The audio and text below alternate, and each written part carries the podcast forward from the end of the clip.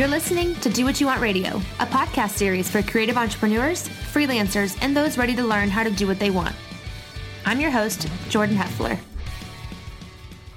Hey, everybody, welcome back to Do What You Want Radio. I'm here with Josh Owen of Comfy Stone Films, and we are in New Orleans today. Did I Oh. do that right? Did oh, I you introduce did that. you? You did that so wonderfully. Oh my god, you New talked like a radio host. You got so close to the mic, it sounded like Howard Stern. Oh wow! I mean, you know, I just I just like to talk, so I guess it just naturally comes out. Well, that'll be good for a podcast then. Oh, all right. So, Welcome to the podcast. yeah, tell me a little bit about what you do and what is Comfy Stone Films. Uh, well, I'll go ahead and tell you. I don't. I have. I do so many random things. I don't really have an elevator pitch put together. Same. All the time. um, no. Uh, so, to, but I guess at the end of it all, uh, we are a video production company in New Orleans, and um, we just kind of put things together. And um, as far as uh, put things together, as in we have a video production house that started in film and then eventually moved into commercial products and stuff like that. And then um, it wasn't until we uh, got deep into it that we started doing all these different avenues. So from video production, we've also done. We're also in the film world and we're also in the music world. And so when people ask me, because a lot of times they, I, I talk to people and I say, uh, they ask me what I do, and I say, "Oh, we're a video production house." They're kind of like, "Uh," and I'm like, "Oh, wait a second, we do more. Trust me, we do more." And I'm like, "Uh, we uh, so we do a uh, uh, we also are putting we've been running an event called the Monday Movie Mingle in I saw that on your Facebook page. So yeah, it's a thing that we basically have a uh, film event once a month where we help a local filmmaker or film enthusiast um, make a film. So we've had people from uh, filmmakers to uh, musicians, people that are interested in film. We've helped them produce a film, and uh, we produce one short film a month, and then we screen it at our offices. And uh, we have about 60, 70 people on average that show up and uh, have different sponsors, beer sponsors, drink sponsors, fun things that happen. Um, and now we're just in the midst of trying to expand it, um, learn how to monetize it, learn how Film to it grow. festival. You know, doing we, we've been doing something similar. Yeah. We did a little. Uh, we did a uh, film. Uh, it's like a uh, what do you call it? A 48 hour film festival. So Okay. what what happens is is we give film. It's like it's like the Chopped for filmmaking. So basically, we give filmmakers uh, a prop, a line. And a character that they have to use in their films, these little ingredients, and they have to make a film in 48 hours using those ingredients. And then at the end of Oh. it, it's a competition series. We have judges, um, and then the winner wins some prizes. And what we've been doing is we've been having uh, different local businesses sponsor the event and put like Big Easy Bucha, French Truck Coffee, all these different businesses. They put their products together and uh, make cool prizes. Uh, next year, I'm thinking we're gonna try and get a cash prize and stuff like that. You know, it's on the on the hush hush, but we'll see who who comes in and brings it in. On you the know? hush hush, as know you, say it on a I- podcast. I, uh, as you say it on a all right, podcast, this I'm is secret. This is secret for everybody listening. You know, don't no one no one tell anybody. Well, tell me how you got into all this because you don't just Um, go from nothing to like getting well, that- sponsors and mm. hosting a 48 hour film festival. Well, you know, they that's what they think. That's what you think, but in actuality, sometimes you just start from nothing. Um, in the sense that, uh, no, we really did start out of nowhere. We were just in the um, in the sense that we were two people. My co my co-founder, uh, business partner, he's from St. Louis, Missouri. He was a he went to film school. I went to music school um, locally, and so he was a filmmaker. I was a musician, uh, composer, and um, and then we like joined forces for a documentary, and then it worked out, and so we kept doing film. And uh, for a while, and then we are thinking, oh, okay, well, maybe we should start transitioning into business, which was if you know anything about business in New Orleans, it's a very it's not a it's not an easy business to just hop into. You got to know people here, and so uh, switching into the whole commercial side of things, we just kind of put our hand, head, heads together and just hit the grinding stone, and it was uh, trial and tribulation after trial and tribulation after trial and tribulation. Um, but finally, we started to like we started to see our heads poke out the surface a little bit, and we are starting to see some light, daylight. But it took a long time of just building people. Uh, a lot of just and even the and a lot of it is just about just doing. I think a lot of the the difference between what happened with us and what happens with a lot of people is a lot of people have aspirations and dreams, but they don't act on them. So Mhm. they kind of think about something and they think, man, like it'd be so awesome to do this thing or that thing, but they never actually get around to doing it. Mhm. And we were just thinking, this is a thing we need to do. Let's just do it. We don't know how to do it. Uh, but we can just we just gotta fig- we just gotta do it and figure out as we go. A lot of people want to figure it out first and then do it, but we just said let's do it and then we'll figure it out along the way. So we just started making films, no context. I'm that way too. Yeah. Just kind of like go for it, then figure out the kinks. Yep. Whereas other people like figure out the kinks their entire life and never do it. Exactly. Exactly. Um, which I think I could do a little bit more in the middle, but I'm Yeah. I'm all about like launching fast, and I'm like, oops, like Yeah, typos, exactly. problems, who cares? We'll Yeah. figure it out.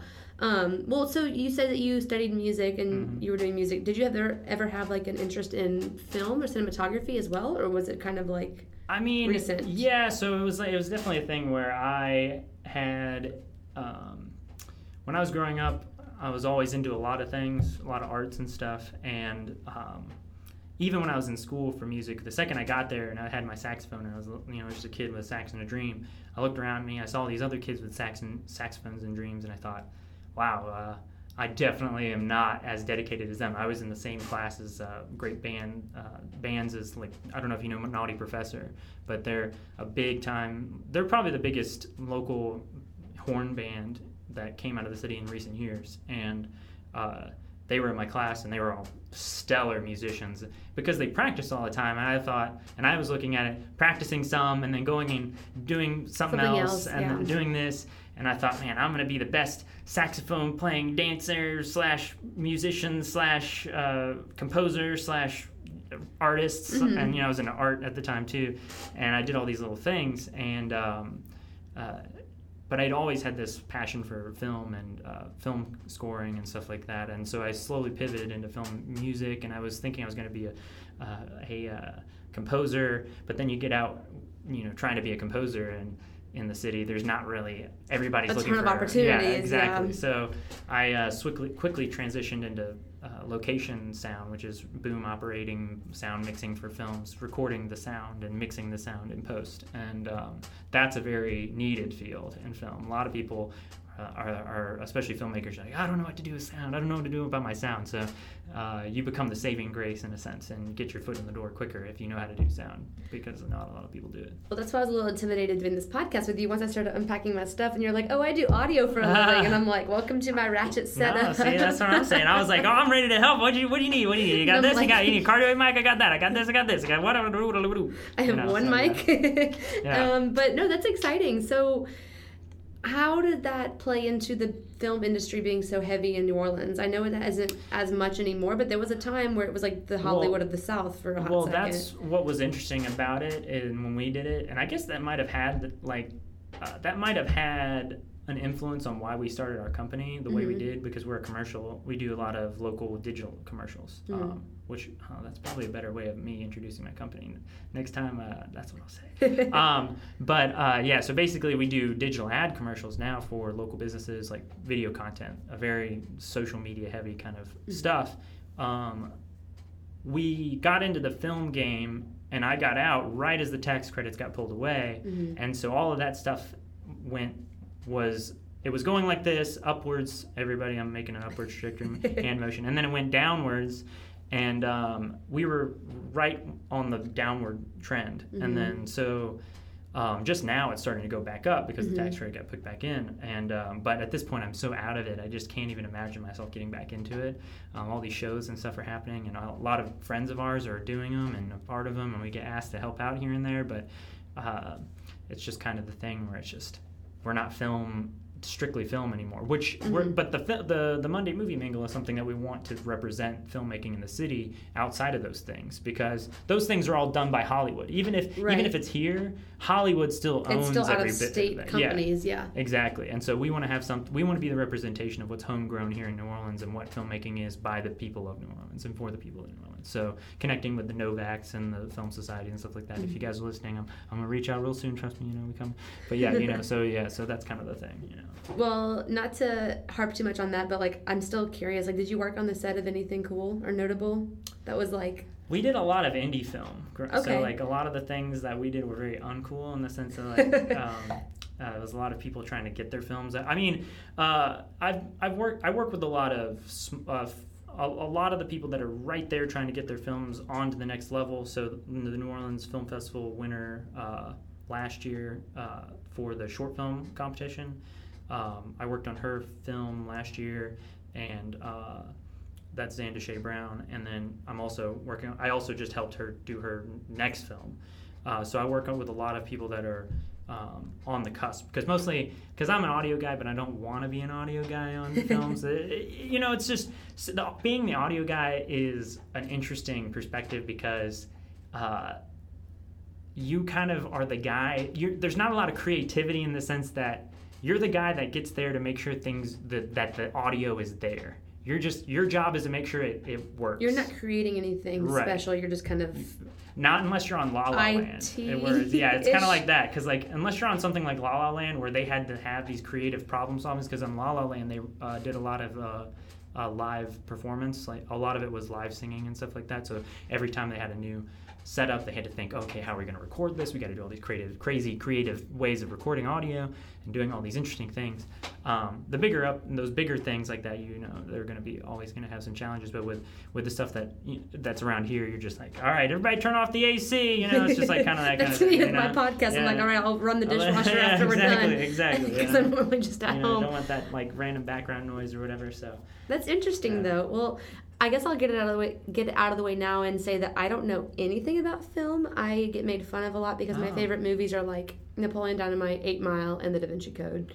oh man, but Eight Miles, that's a good movie. I, I, I do graphic design at a theater in Baton Rouge, and they show a lot of like because it's a nonprofit theater and performing arts theater and such. The movies that they show there are very indie, up and coming, or like Mhm. cult classics Mhm. or local filmmaker, Mhm. whatever. And I, it's funny because when I have to design the posters and stuff, I never know what we're talking. And everyone's like, "Oh, it has that one actress or that one thing or it won an Oscar." I'm like, I don't know the difference between an Oscar and an Emmy and the Grammy and the Tony and the, Oh. the Golden the Grammy, Globe. that one, that one's music. I'll tell you that. Do you know what I mean? Like Yeah. I'm bad with music, I, or I know music. I'm bad with film. So Yeah. talking to you about like even just La La Land, I'm like, Yeah. yeah, I never saw that. Oops, Ooh. I'm bad about it. And then I see Uh. movies and I'm like, I don't know what I'm supposed to be getting out of this. Mm. Like I feel like I'm hard to please in Mm. movies. I mean, I think that's a good thing, though. I mean, I think that you every not everybody can be a part of everything, and I think that a being This is true. a- admitting to it and Someone needs to be and like, being a sponge of it is cool. movies. Yeah. And being a sponge Bob Oh. movie fan. Oh. Oh. ah. Ah. Um, yeah, I'll, I'll end on that note. But no, so that's very interesting though. I don't think people I when I do see a movie though as a photographer, I mhm. think I think that's why I don't like movies so much because I can't Mm. I can't listen, I can't pay attention to the sound or the um the storyline because I'm so focused on like that camera angle was cool. I wonder how they got there. Or what's the lighting or like what's the catch light in the guy's glasses for the lighting. Mm. I'm thinking photography. Mhm. And so I don't think people really think about audio Mhm. as much. Like you just take it for granted. But Yeah. now that you mentioned all that stuff about like live recording on Oh, La La Land and all that, It gets so deep. it's gonna make me think, yeah. how do they do that? Like how did Yeah. And I do wonder sometimes even just like Mhm. with the Kardashians or something, I don't know. The way they things are edited together and I'm like, did they really laugh at that time? Or like did they Mhm. edit a laugh in to Oh, make that seem yeah, funny? yeah. Stupid stuff like that. But Oh, it is yeah. interesting Yeah. that audio is like a full blown Oh, industry that like Yeah. I just don't know anything about. Well, yeah, I mean, you just said so many things right there. It's just like, um, uh, just on the one thing, I think uh, there's this guy that Charlie Brooker. He does a lot of good. Like, uh, I think he isn't he the guy that does. I think he does uh, Black Mirror now. Uh, I think he's the writer for I've it. seen one episode of that, but I hear it's Oh, great. Yeah, well, you know, it's a, it's a yeah. That's, Need to get a in good- on yeah, that. Yeah, you know that. You know, it's um, it's just another one of those things. I mean, oh man, I'm so bad about shows, but um, uh, but he had this one good segment about reality TV show and how it's made and stuff, and it's just a lot of it. So much of it's done in editing. So you- you're exactly right. They'll just take the audio and splice it into context, make the new context, Yeah. and make things seem weird, and and uh, it's just I that's why I would never want to be on one of those shows because who knows what I mean. Sure, you know what you're going to act like. Maybe you do, and maybe even don't. But they're going to make you, You fit their narrative edit, the best. right. You know. Right, like I don't So- watch The Bachelor or any of those types of things, but I always Oh, hear about so like people be being like, I was portrayed as a villain and I didn't even know Oh, until like it came out, and then people like America hates you, and you're Yeah. like, I didn't do Damn. anything. It's just that's Damn. the way Yeah. that you were edited. Man. So it's really interesting because I think about that with photos. Like I edit Mm. photos. Obviously, Mhm. I might edit out like a light pole or like take Mm. out a zit or make someone like Mm. look tanner or whatever. And like there's the Mm. same thing with audio and Oh film I and all that, and you just don't even think about and it. photography, you got, you're like on a whole new road because especially now it's become a big industry as far as everybody is trying to get into photography now, especially just like Mm-hmm. the way Insta- the advent of Instagram. Everybody's trying to doctor their photos, make them look better than they actually are. I mean, you know, there's a whole meme on it on- now. I have an online workshop for this stuff if you're interested. yeah, follow that. Follow that uh, plug right there. You know what I'm saying? Do what you want Uh, workshops. But um, yeah, it's true. And it's yeah. because it goes into marketing and branding and how you see yourself versus how you actually look and how you want yourself to look. It's just and like, oh man, it's I just- fascinating. I see some people in real life, and I'm, and I, then I look at their Instagrams, and I think, oh my, that's two different people. That's Yeah. not even the same person. Uh, What are you trying to achieve? I mean, I don't know. I mean, because because some people do it, but they have no brand. I mean, like they're not selling anything, or not trying to attain Mhm. anything. I don't know even what the purpose is. You know, so. But you know, God bless. God bless. You I know, So, right? Do what you so want. you, know, if that's that's your kicks. You know, I can't really say no to that. So I'm I'm down about it. I just never, for me personally, I've never been one to personally. I, you know, to me, for me, and maybe you can answer this to me, is like is the fascination. I mean, not even a fascination, but just I'm not one to pick up a phone and turn it this way and like look at it Do a and start just anything like just to the phone whether it's talk to the phone look at the phone i mean even you know i've had to pick up snapchat because that's just the way of the communication Right. that if as a single man you and you have and there are single women you tend to communicate with those fashions and Mhm. but that's the only time i do it and and then and to me it seems manufactured even still especially even when i'm out and about and i can't imagine like as my business taking that a step further you know doing that for my business on a daily basis Yeah. like trying to promote my brand but you like people especially like creatives feel the need and the desire to really to promote that a part of themselves Well, it's I talk about this with people sometimes because I get asked the question a lot. I'm very like open and Mhm. I talk on my Instagram stories and I can public speak all day. I don't care. I'm not nervous about it. yeah But I am still self conscious about like the way I look or like oh I'm only gonna have video this side of my face or like oh my acne today. But there's a there's a level of it that like it's just personality marketing. Like Yeah. the more I started doing that, the more people Mm. started becoming invested in random things throughout my day that I didn't think were interesting. But Mm. then I was like, well, if people are to respond to me about this, then I'll just put it out there again. And then it's been kind of funny because it's created this weird little community where people Mhm. know. Like I was telling you before we even started, I assume everyone just kind of already knows my whole Exactly. spiel because I share so much Yeah, on the internet. yeah, yeah. Not everyone watches everything I put out there or looks at everything, but you just kind of start creating this little community with people on the Mhm. internet where you're like, oh yeah, like I don't know who you are, but like you know exactly what kind of couch I just bought or whatever because I'm like here shopping and it's so weird, but It's it's like you create a monster once you start because then people wonder where you went when you stop, That's and then the you have to keep up with it. yeah And then it's like I don't feel like keeping up with this right now. Like I don't want to be yeah here. I don't have Oh. to talk. And even the other day, I had to Mm. get on there and be like, "Hello," Mm. Because I hate summer. I don't do anything all summer. It's like, meh. I hate summertime, so I don't feel like inspired. well you are in wanna- the deep south yeah I don't want to do anything. So I had to like get on the other day and be like, "Hello," like I'm here. oh everybody welcome. just wow just, you know, that's my, my, that's my fear. That's why I don't want to happen to me. I, I like I just, I'm scared of that moment just because that yeah I just Well, it does you know suck. not, but I but I, I imagine there are great things about it. and I'm sure you're having a wonderful time.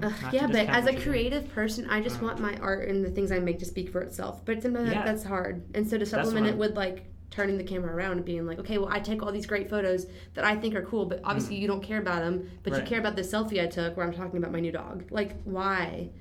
But do people not you, But do you, then you feel like, but you feel like you're getting, but you do feel like you're getting benefit out of doing that. Like you feel like there's a sense of I do because then I feel like people feel it's not like it's like a, a scam or like a Mm. scheme. It's like but people like I think it's true. I think people are more apt to hire me or to want to work Mm. with me because they have felt like they were a part of Wow, I something mean, I'm doing. That's definitely interesting. I, I think that makes sense. I mean, kind of what you're already doing is you're doing a low ROI return on Mhm. investment, um, meaning you are doing something without any heavy investment into it, and you're getting returns in the sense that Mm.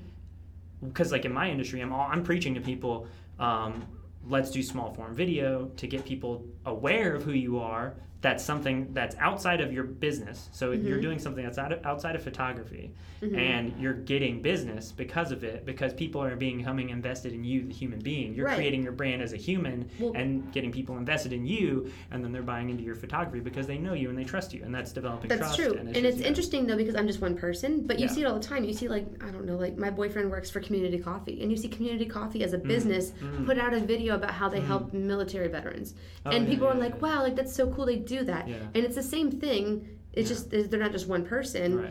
but it's like someone like me being like, "This is what I did this weekend." Mm. Yeah. But people think of it differently because they don't think of a person as a brand. Right. And you sound pretentious saying like, "I'm a brand," but like if my business Mm. is literally Jordan Heffler Photography LLC, like Mhm. it's me, it's my name, it's my face. So what I'm doing is relevant to Yeah. my business Yeah. in a way. It's just bizarre 'cause it's so personal. Whoa! I just had like an epiphany. It was crazy because like yeah, you're because even now I'm thinking about it. We started on Instagram. So one time I uh, I don't know. We had been talking about this idea for a long time about me walking in, walking around with a microphone in my hands. And I don't know if you've seen our Instagram, but basically on, on our Instagram, I just uh, on our Comfy Stone, it's Comfy Stone Films. If anyone uh, wants to, Yeah, know, I'll link it in the show notes for sure. um, so I don't. I so randomly we all, we've always been fascinated with street interviews. Um, and so we decided we would just start doing it. And uh, so basically, all what I do is I just we just ha- film me walking up to random people and asking them if they know about Comfy Stone. And we try and like convince, try and get people to because of the whole camera setup. We try and get them to agree to. Comfy Stone being a real entity, and whether it's like a coffee shop or mm-hmm. whatever it is, and we're just kind of I'm basically out there trolling people, and we go to like especially when we go to like festivals like we went to Bayou Boogaloo we went to uh, French Quarter Fest and stuff like that and just interviewed people and you get such crazy characters I mean I'm talking some especially Bayou Boogaloo I was Well, also was just like it's New that. Orleans, so like Yeah. anything on the streets of New Orleans can be like. I mean there's that one guy I don't know if you've seen his is the what's that French Quarter Confessions have you seen that one no, oh man um, you know you, uh, I'm gonna link that on Oh the. yeah. Oh no. Yeah. Well, uh, Jordan's mom don't watch that.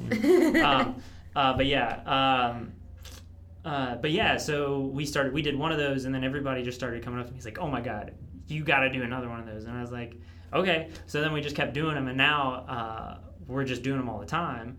But, but and people love them, and I, I'm just so in a weird way, yeah, I'm falling into the same trap. And I didn't Yeah, it's know like rogue marketing. It's like guerrilla marketing or Yeah. whatever. You're just out there like But people like making the yourself They seen. like the face. They like the people. They like you. Well, they do, and? I, I feel like sorry, dudes, but it might be easier for me as a female because like when Mhm. people want to hire me to take photos of like their baby or something, Mm. I think me being so like my Mhm. face is on my Instagram so much. People people feel comfortable Mm. inviting me into their home, coming to take pictures of their family Mm. or their event or whatever. And sometimes I feel like as professional as it might look to just have your Mhm. work, people want to know who you are, especially if they're trying to hire you for something that might be important to them Right. or whatever. And I think as like a, a female, it can be easier sometimes, especially when it's like families or children. And I Mhm. don't do a whole lot of that, but um, I think just having me on my Instagram smiling and talking and doing Mhm. things makes Mhm. people feel comfortable and they they're invested in whatever I'm doing enough to want to hire me. Mm. And I can't speak for everyone because that's not how everyone's business Mhm. needs to operate. Mhm. It's only if you're comfortable doing it. If you're uncomfortable doing it, it's going to show and it'll probably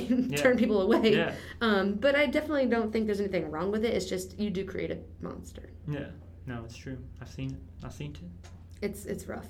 I can see it. Yeah. So, well, I want to know more about like the commercial style like film stuff that y'all do because I know I do like commercial style photography and people don't Mhm. understand what that means. They think Mhm. like the word commercial means like commercial, like a TV commercial, mhm. and I mean it as like I'm making, I'm like helping a brand identify themselves through like Mhm. visuals Yeah. of photography. Yeah. So what's it like working with companies that way doing Yeah. film? It's definitely interesting because I guess yeah, you're right. Like I can say that, and people, especially when I say that, it gets really it's confusing. film. They're like, oh, you filmed a commercial. a commercial and you're like well i don't do like commercial i mean even sometimes though some of our clients put our stuff on tv we're Mhm. working with a, a window company right now and they're going to put them on tv and i'm like okay um, but uh, yeah i think mostly for us we try and find cool products and brands uh, french truck for instance Mhm. uh, i just walked in I saw that one that you emailed. Oh yeah, yeah. I actually walked into their stores today, and I saw you know those little things on the table, the, the little foldable things. Mm-hmm. They it's a screenshot from the video, and I was like, ah, I shot. Everybody's just looking at my video. All right, that's, That's just cool. all right. That feels. I mean, that's the first time that's. I mean, even, you know, we've done it for other clients, and our work's been on the billboards and stuff, but. Uh, I think when it's, but for someone actually that's cool and we like a lot, like French Truck Yeah. Coffee, uh, we were just like, oh yeah, that's what's up.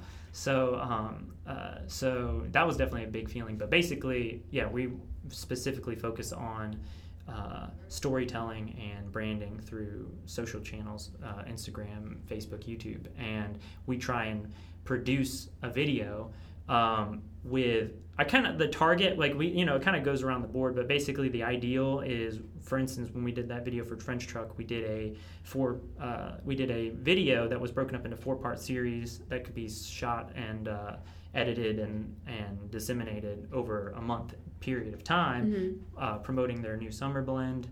And we hired a couple of actresses and, and then had an actor as a, uh, his first time acting. And then um, basically just shot a bunch of. This one we didn't have any audio, it was just basically different good looking shots of good looking people hanging out in summer.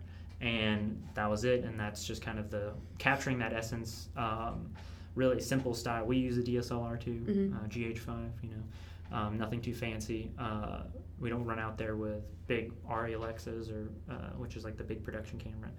Um, or anything like that. We just run, we just run very small and simple. But I think that's ultimately what. But that's not the most important part. I think the most important part is everything before that day, which Mhm. is the pre-production and the storytelling, the script writing. Like we write the scripts, we make sure that they have uh, a meaning that's gonna hit people and make people drive the point home of whatever we're doing, and um, we make sure that the looks are good. We have a good, you know, as far as like set, wardrobe, those kind of things, and fit that fit the brand. And so that's all very much within the line of what we help and do, and especially with our ideal clients. Some clients, you know, some clients just want to sit down and interview, and you can't tell them no. So you just Mhm. gotta go, okay, you know, I'm talking to you, uh, universities, you know, kind of pick, pick up your game.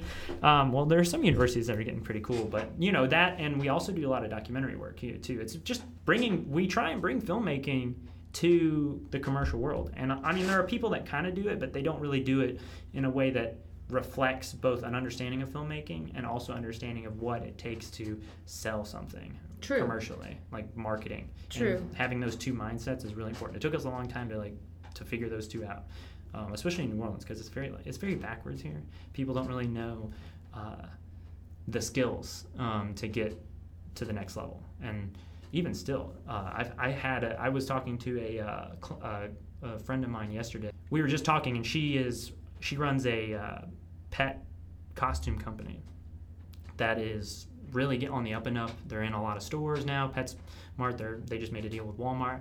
But um, uh, but what I was saying is, is she won't hire talent locally because um, there's definitely a layer of unprofessionalism that exists within the city. We definitely have a brain drain of like creatives and marketing types. The thing about New Orleans is everybody gets good enough in here to feel like they can leave and go to another city and and take their talents elsewhere. That's the same with Baton Rouge.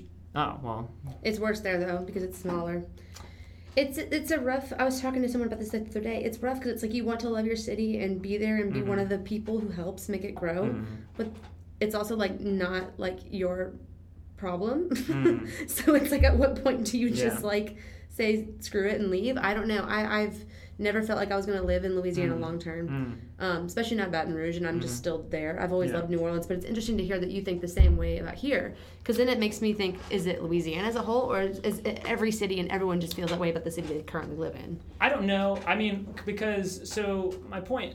I mean, if you look at New Orleans, and I've and what was the it's the big realization in my mind that I realized that there are there is a way things get done in New Orleans in specific because even in like Baton Rouge, uh, this, there's this guy who have you ever heard of the company Moxie?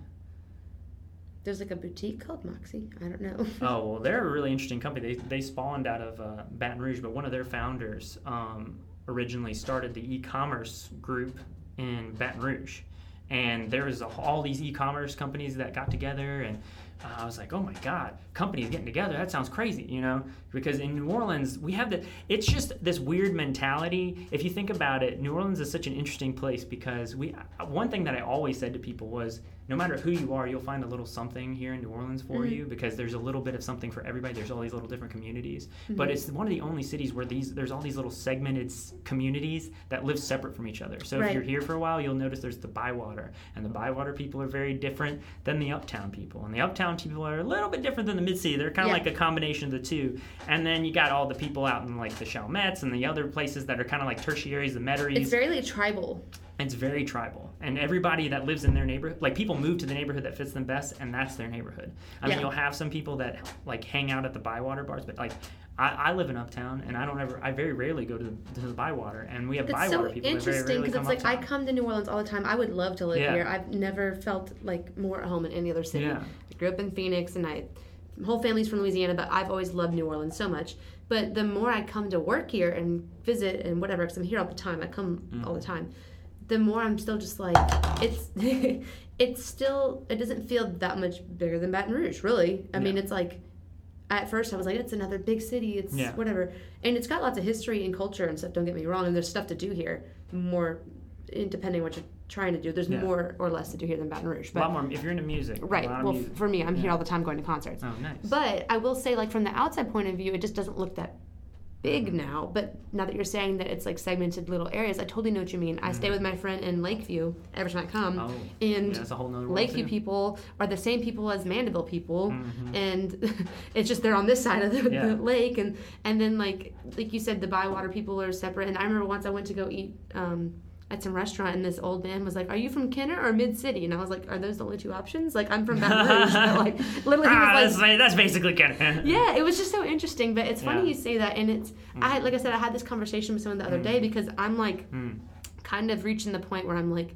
I'm, I'm struggling to love Baton Rouge. I've tried to grow where I'm planted and be there and make the best of it, but it's Mm-hmm. it's starting to wear on me because Mm. it's just so behind on so many things. And I want to be one of those Hmm. people who helps, like with my business and what I do and Mm. the creative community. I want to help move it forward, but it's like sometimes it's like I'm not Mhm. gonna sit around and wait on this. Like Mhm. it's not my Mhm. my problem to do that. But Mhm. a lot of businesses try to do their own thing separately, and no one wants to come together. And Mhm.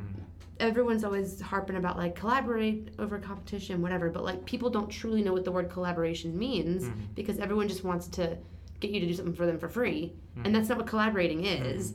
And Yeah. so I feel like Baton Rouge, maybe New Orleans too, lacks that collaboration Mhm. effect where like you said like businesses coming together to do this that and the other Yeah. and i think people are always trying to start it but then someone else is trying to start the same thing and then someone Yeah. else is trying to start the same thing Yeah. and it's just bizarre Well, it's def- well that's the hard part about when you have a lot of tribes is when you want to if you are somebody that wants to start that it's hard to get out of your tribe because like Mhm. you're well because you've built your tribe yeah and it's hard to get the other communities involved in the thing that you're starting i've seen so many people try and start and, in whatever meetup and start especially like the entrepreneurial scene here. Mhm. i've seen so many people try and start their own thing and it always kind of goes up and down and then it kind of fizzles out. And even with our movie night um, it, it really was like unprecedented that we were able to i mean it's one of the few th- places in the city where you can where you can see people from all different walks of life. People, whether it's students bywater people mid-city people people from kenner just people of all walks of life show up to that event. Even people from out of state will show up to that event. We have one guy that comes in every time he's stationed here in new orleans. He's in the military and every time he's stationed here he comes to our event.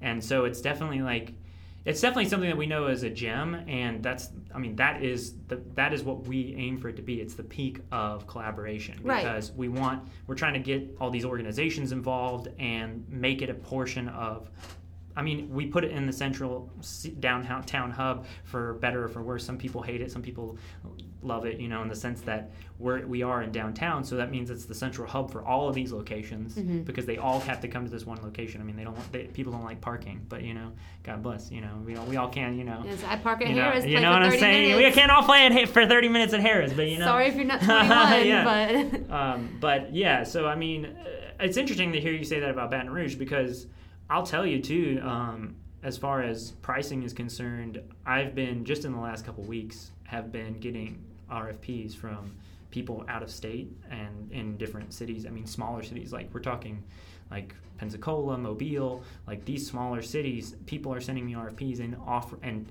uh, taking more money for a job uh, than most companies here are even would even bat an eye at me for.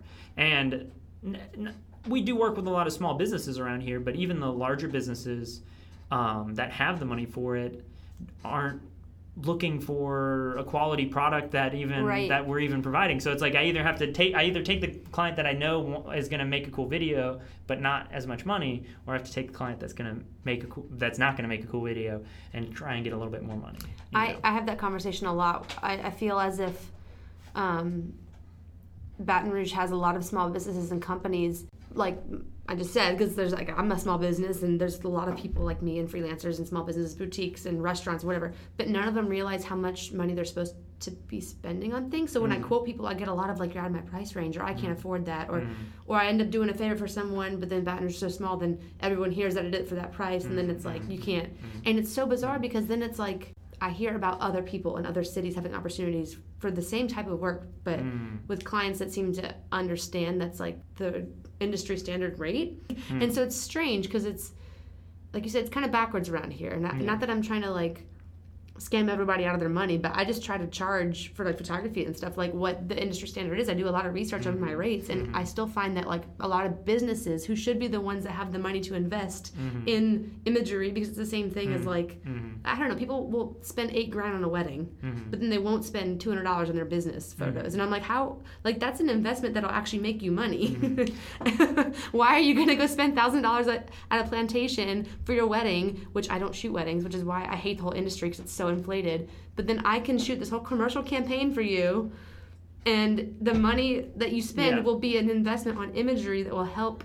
Yeah. You in return get Right. more money Right. with business, Right. but it's like they want to try to talk you down, and everyone's Yeah. like so cheap. It's so weird. I, somebody put it to me best that I don't know. This may be the same in Baton Rouge, but uh, New Orleans is a very instant gratification culture, and they don't see into the future very, very deeply, and they will, they so. Video, photography, these are things that are extensions of marketing campaigns that in should in essence make them more money because it's creating credibility in their brand and making them look uh, trustworthy to whether it's a consumer or another business, whether they're B2C, B2B. And that should ultimately be in tandem with whatever campaign they're doing to make them more money. But that's something that doesn't happen after you shoot the photo, after you put the money down to pay for the photo. It happens after you've sent the campaign out And built months the later. brand with those things. Exactly. Well, it seems like businesses always have marketing budgets, but I don't know what they use them on because they're not using them on me. Yeah, I don't know. I mean, that's something that you know. Then I, I I often wonder. I mean, I just you know I just think that. I mean, eh, well, I mean, I know that for instance, you know, there's plenty of them that are still stuck in old me- old media. You know, I Yeah. mean this this uh, this window you know this window company is spending tons of money that on on their windows to be put on TV, and I'm thinking how many people do you even know they don't even know the number they well one it, one that the first thing that shocks me is a lot of companies don't know their demographics to a T. They don't know who buys their windows. They don't know what that what their customer looks like. They don't know um, any of the details about how many you know re, how many people bought their windows because of their television commercials, and you know Right. this is something that could lead you know this is something that's on its way out. Like tv is like slowly on it dwindling you know in its in its viewership and you know social media is on the rise.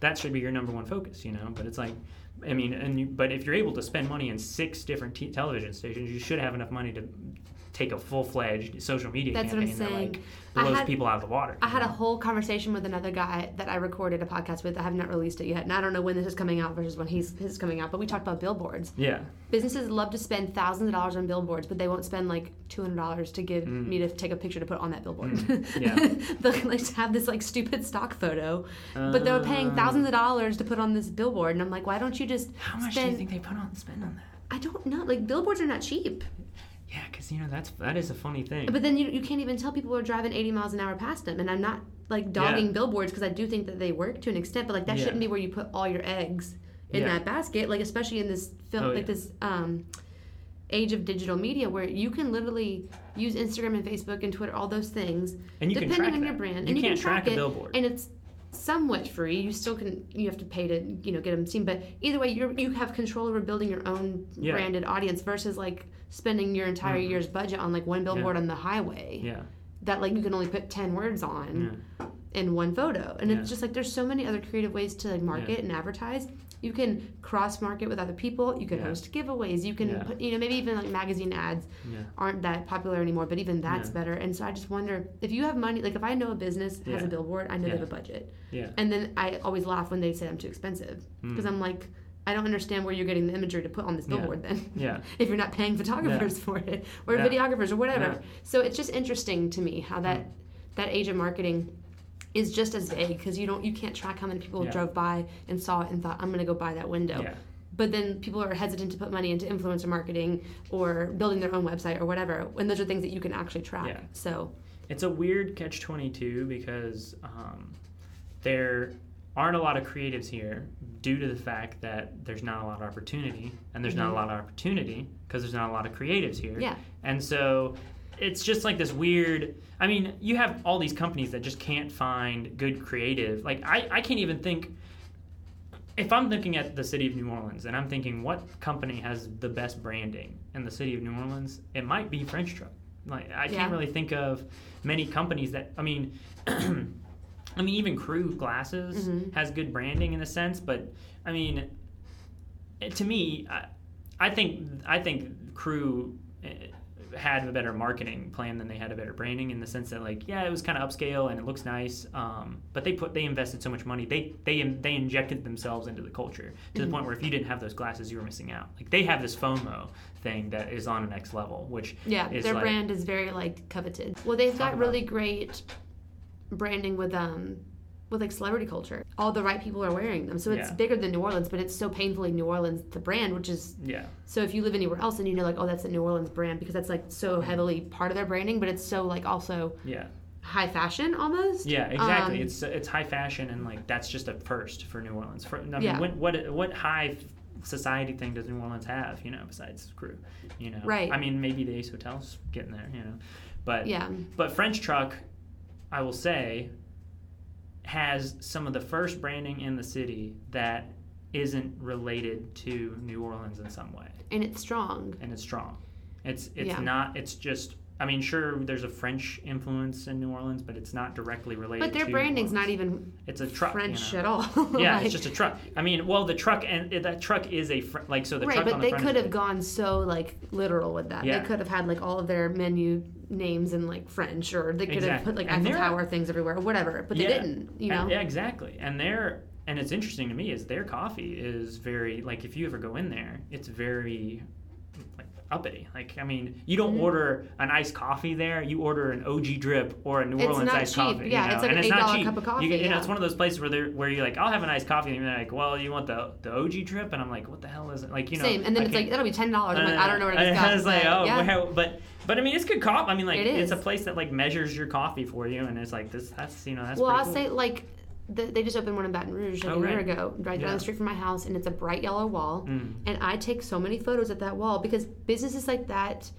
that have strong bold branding like it it pays off in the community Right. because everyone's now like oh where'd you take that picture with that yellow background I'm like oh french truck and then now you know Mm-hmm. Yeah. 16 year old girls taking her sweet 16 pictures there and then she's getting a coffee with her friends afterwards and so it's like turning into this like Mm-hmm. Yeah. and it's not genius it's not like a new like concept it's just strong branding Yeah. and i wish other businesses like paid attention to that and um Well, it's, just just not happening as fast around well, here. well, I, I- well, that's the interest. I would be interested to know about how it is in Baton Rouge because in New Orleans the problem is so the the main problem with New Orleans New Orleans is its bo- is, is is its biggest asset and its worst enemy because the problem is the reason why there's not good branding, there's not a lot of good branding agencies, there's not a lot of good branding in general in the city is if you look at all the companies that are in New Orleans, half of them are, or over half of them, 90% of them, their branding is New Orleans branding. You know, they're just, Yeah. uh, there's something, just a there's second line brewing, thing. this thing that's related to New Orleans because, I mean, for better or for worse, New Orleans, ha- in its entire history, has had its first mayor that wasn't born in New Orleans, and Oh, that's really? Latoya Cantrell. She's the first, and she's you know was seen as a hardened uh, mayor from, from within the city, but she was actually born in California, and it's a, been a big precedent that you know we've had a, this mayor that's not New Orleanian, but it's just like you know everything that you do in New Orleans has to feel like you're do you're you're a part of New Orleans. They won't accept something Right. that's not. Well, and tourism is so big here that like everything that exists within the city Has is like the city. Yeah. Um, I, I've never really thought about that, but you're so right. But that's what I always say. Like everything in Louisiana is purple and gold, E A U X, Mm-hmm. Yeah. like Tiger, Yeah. this, like Tiger truck stop, Tiger Mm. donuts. Ti- I mean, there's nothing wrong with it, but just that's a thing. It's like Mhm. everyone has pride in it, but then Yeah. when everyone's doing it, it's hard to stick out Yeah. with your branding. Exactly. Yeah, But I, totally mean, it's not. that. I mean, but then you come out as French truck, and then you just take the world by storm because Yeah, all you need is a yellow wall. that's all. you- That's all. you All the walls should be yellow. You got that yellow hard drive. Uh, yellow is one of my brand colors. That's why I'm Yeah. always there. French Yeah. truck. I probably need to like just invest some stock in you or something because I'm just Yeah. always at oh the yeah. yellow oh, nice. wall. Yeah, put that plug in there. Always. French truck in there. They're easy. Yeah, they're easy to get to. Well, we got on like a big old rant about all kinds of stuff, but I liked it though because you're very insightful and I like Oh, I'm nerdy about talking about Oh, nice. creative things like that, and I feel like It never happens mm. with the microphone, even though that's why I started this podcast. Hmm. But where can everyone find Comfy Stone Films and hire you, Oh, see your stuff, wow. do all that jazz? Um, uh, I guess the best place to find us is first going on Instagram. So at Mhm. Comfy Stone Films is probably like where you see all of our brand stuff. It depends on who you are. You know, if you want to just see fun stuff at Comfy Stone Films. I didn't even talk about the Cozy Corner, but we also have another. Tell me about the Cozy Corner. which is a thing so that we do in New Orleans as well, which is basically a so we started out in music videos, doing music videos for real cheap. I'm talking $150 a pop. Yeah. And then we kind of realized that that wasn't going to last very long. No. And um, so then we had always been fascinated by that show. I if you saw NPR's Tiny Desk concert. Mhm. So we'd always been fascinated by that show, and so we slowly transitioned that into our own show where we film musicians, which in a cozy space, which happens to be my uh, living room space still. Yeah. Um, and because it's a pretty cozy space, and um, we film one set of a song, and uh, and then we interview them, and so it's very similar to the setup of.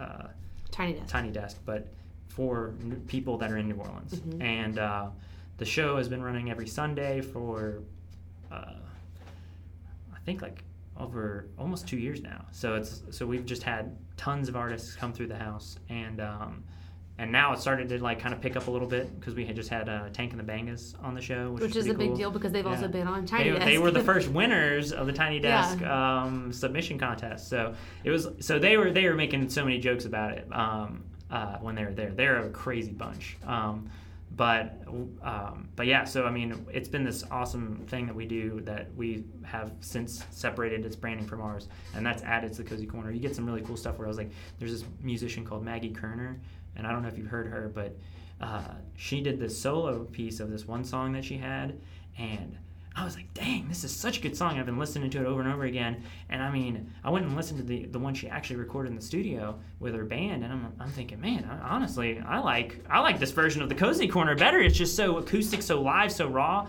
and uh, you just get you just uh, sometimes.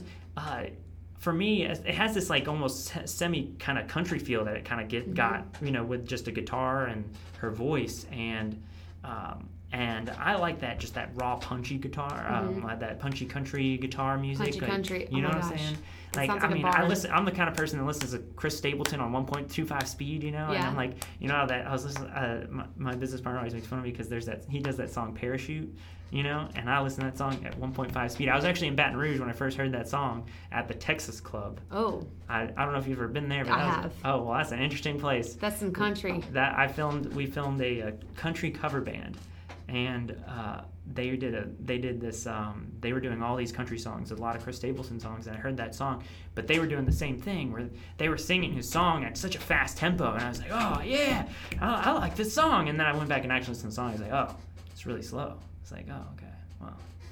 But now, but thanks to the advent of YouTube, I can put it. Yeah, you can change speed, it. You know, so My boyfriend does that on YouTube because he watches a lot of like um, guitar gear tutorials and oh, I do that things. too. And Too, so- yeah, you just.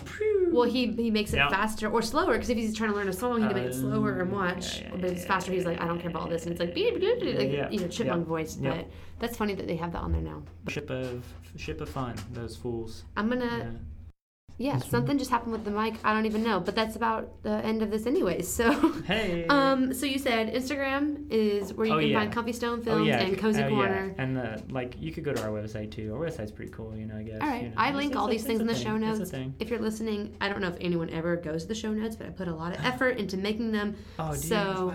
jordanheffler.com slash show notes there will be a page for this specific interview with all the links to the stuff we talked about um, and you can listen to it there too which obviously if you're listening now you don't need to go there to listen to it. So meta.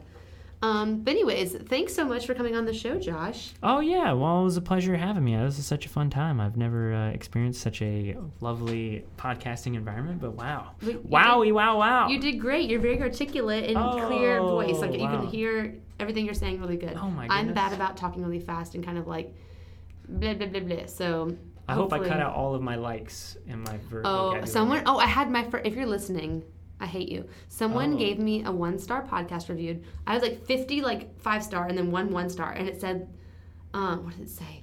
It said like, dot dot dot snooze fest like, and I was just like, ah, I say like a lot, but I own it. Like I'm a sorority girl. Like what do you want What? from me? But someone went out of their way to give me a one star review and say snooze fest, and I was like, man, I have a hater. Wait, so were they were they like talking about? Oh, shoot, I said. Were, were they I say talking like all the about? time. It's over. Were they talking about the fact that you said like too much, or were they I making think they a were double? making. I think they were making fun of me. It double said, strike. It said like dot dot dot snooze fest like, and I read that that, sounds like Mean like, Girls level. I know, and I'm like, wow. who do I have a hater? Ooh. And then their username was something weird, and I was like, I don't know who this is. And so I googled just the username, and nothing came up, and I was like, huh. Oh man, Someone really hated it enough to like go out of their way. to create a weird, funky username. I know. So guess I got a hater, which is great. But I say like all the time. Like it's just Uh, I, you it is. know, It's our generation too. It, It's just it definitely is. I mean, I notice it definitely is, and I notice that I do it a lot more in good confidence. You know, Mhm. especially when you're with people of this. If, if I'm with another person. it's a conversational generation, yeah, podcast. this is that's what I'm not. CNN. Like Well, when I get into a business meeting, I suddenly I perk up and I start using my words. Uh, but even today, I was in this business meeting with this law firm, and they're a little bit of a hipper law firm. Uh, they have Street Fighter in the firm, so uh, you know they're trying to be cool. Um, and but I noticed that as I'm speaking, it just sounds so. The juxtaposition of my speech sounds so funny because I'll just be talking about these hardened concepts of video production that I'm an expert on. I'm the, the industry leader of it. I know what I'm talking about. And then I just suddenly say like, and I'm thinking, and I'm, in the back of my head, I'm thinking that just must sound like a weird juxtaposition. And but then I, I as I heard that, I turned around and like I pulled back and. I started listening to him talk, and man, he was just firing out likes like they were just it hot just candy. is what was it like, oh, is. cool. And I am gonna own it because Yeah. that's just who I am. And I'm not. And I don't care. like I'm Yeah, not you a. CNN news anchor, Yeah. and even if I was, they would have to hire me if they liked Oh, the way I spoke. And so. I'm gonna say like and sound know. like an idiot. And I think that's part of the charm is that you sound like an idiot, but then you know what you're doing. Mm, you know, there. That's what they say. You know, that's why. That's why people like the. Uh, that's the uh, appeal of the southern accent because they always say you talk like southern accent. People already think you're. You're you know, you, that think you're on the down low. You know, you start talking on the up low. You know, you think well, you start. You have you have ways to go up instead of ways to go down. You know, so you know. Well, talk sometimes I listen accent. back to my podcasts because I kind of block out when I talk. I don't know what I'm saying, and then I go back and listen, and I'm like, "That was arti- Look at me! I knew a big word." Like, Oh, that happens. That happens to me when I interview people. I Yeah, sometimes like- I'm a lot smarter yeah. than I think I am. So And whatever. sometimes I'm a lot weirder than I think I am. Yeah, that so, too. Yeah. I just talk too fast. That's always the issue. But, Mhm. anyways, I gotta go see a day to remember. So, And I gotta go see a guy about a thing. all right. Hey, y'all, thanks so much for listening to Do What You Want Radio. As always, you can find all the tools and links that are referenced in this week's episode at dowhatyouwantradio.com in the show notes.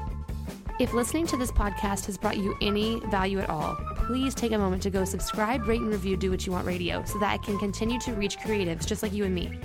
Doing this podcast is a lot of fun, but it takes a lot of work as well, and I do it all by myself. So I really appreciate those of you who keep listening week after week.